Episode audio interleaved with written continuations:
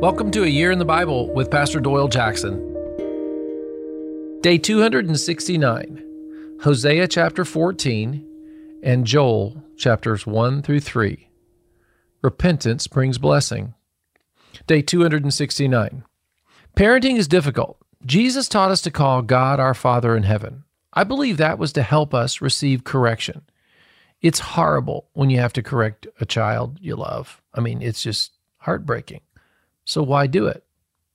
Well, you believe that they need the skills of reading the room, emotional intelligence, and the blessing of changing direction.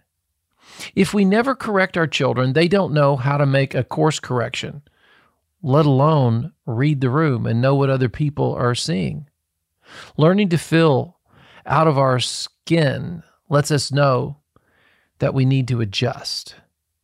Someone who's never been confronted begins to believe that they are always correct. We like watching PBS, All Creatures Great and Small. My childhood in a veterinary clinic and home reminded me of this. In, in one scene, James Herriot is told to stand up to Siegfried Farnon, the, the head veterinarian. He's told, if you'll stand up to him, he will respect you. Well, guess what? God stands up to us so we will learn to respect him. God says, No way. You, you can't just have your own way. You better listen to me.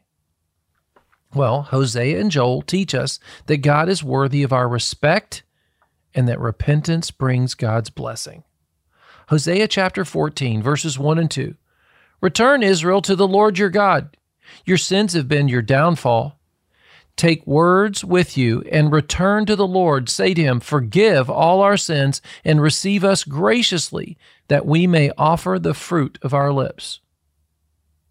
See, only words of true repentance will satisfy God.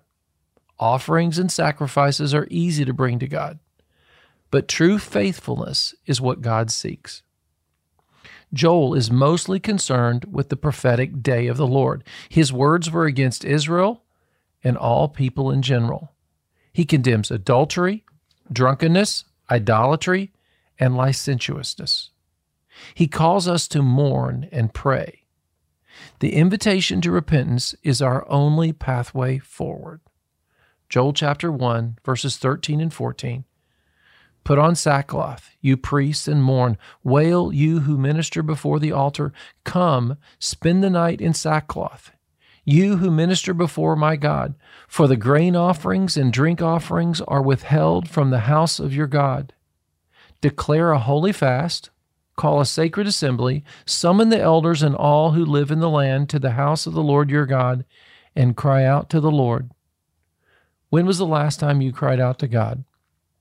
I think that's our only hope. No politics or the economy or solar power or technology. The answer is blow the trumpet and sound the alarm. Repentance is our best course of action. Let's pray.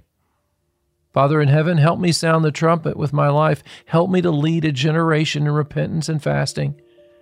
Break our hearts before you. In Jesus' name we pray. Amen. Hey, keep reading. This is great.